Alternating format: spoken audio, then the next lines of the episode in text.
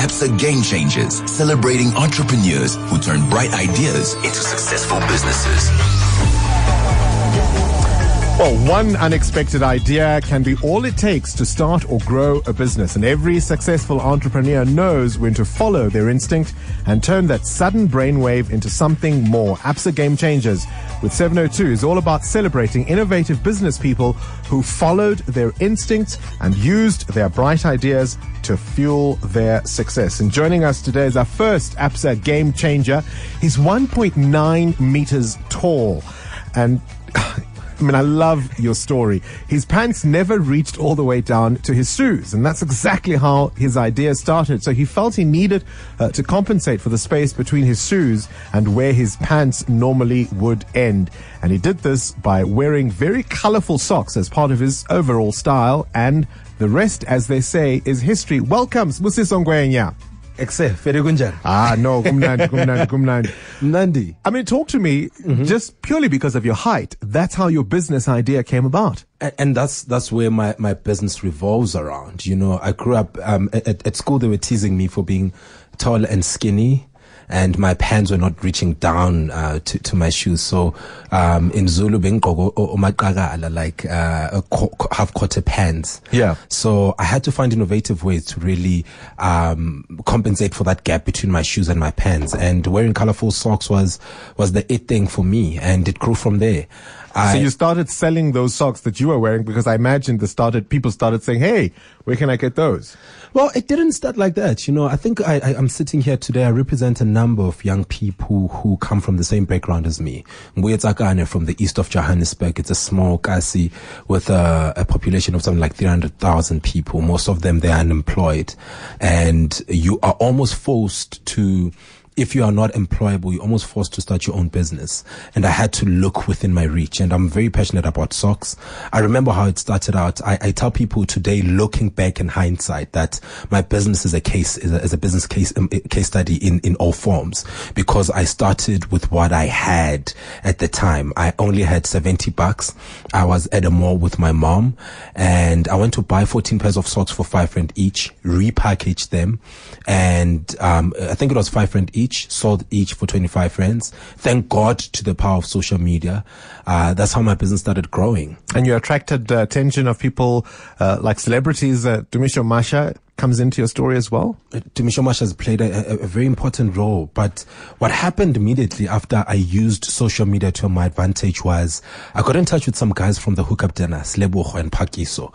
And they really helped me grow my business. I think immediately after I met them, CNN heard that there was a, a tall guy somewhere in Johannesburg who's selling socks. They took my story, blasted it across the world, and suddenly guys in China and Lagos, in New York, and Abu Dhabi, and everywhere else in the world knew that somewhere in Johannesburg there's a tall, skinny guy selling socks. And that was the beginning of, of my journey. From then I sold my socks to uh, Sir Richard Branson, um, every celebrity, every businessman, politician, sportsman at the top of their game has worn my socks. But most importantly, um, ordinary people on the streets have worn my, my socks. I remember last year at this time, there was a father who came to me from Eduduza, an hour and a half drive from where we're sitting. Uh, doesn't have a car, it doesn't have a job, and they came to buy two pairs of socks. By the way, my socks go for 150 each. His son was going to a matric dance. So I was just re- interested in their story. And he said to me, no, I don't work, but I just wanted to give my son the best for his matric dance. And for me to know that there's ordinary people who go to their pocket of nothing and take out something and buy my product is validation that we're on the right track. Now, Sbu, talk to me about the uniqueness of your designs because you limit the number uh, in terms of uh, being able to achieve a sense of exclusivity. Well, we, we when we started out, um, the business is four years old. We're going to our fifth year next year.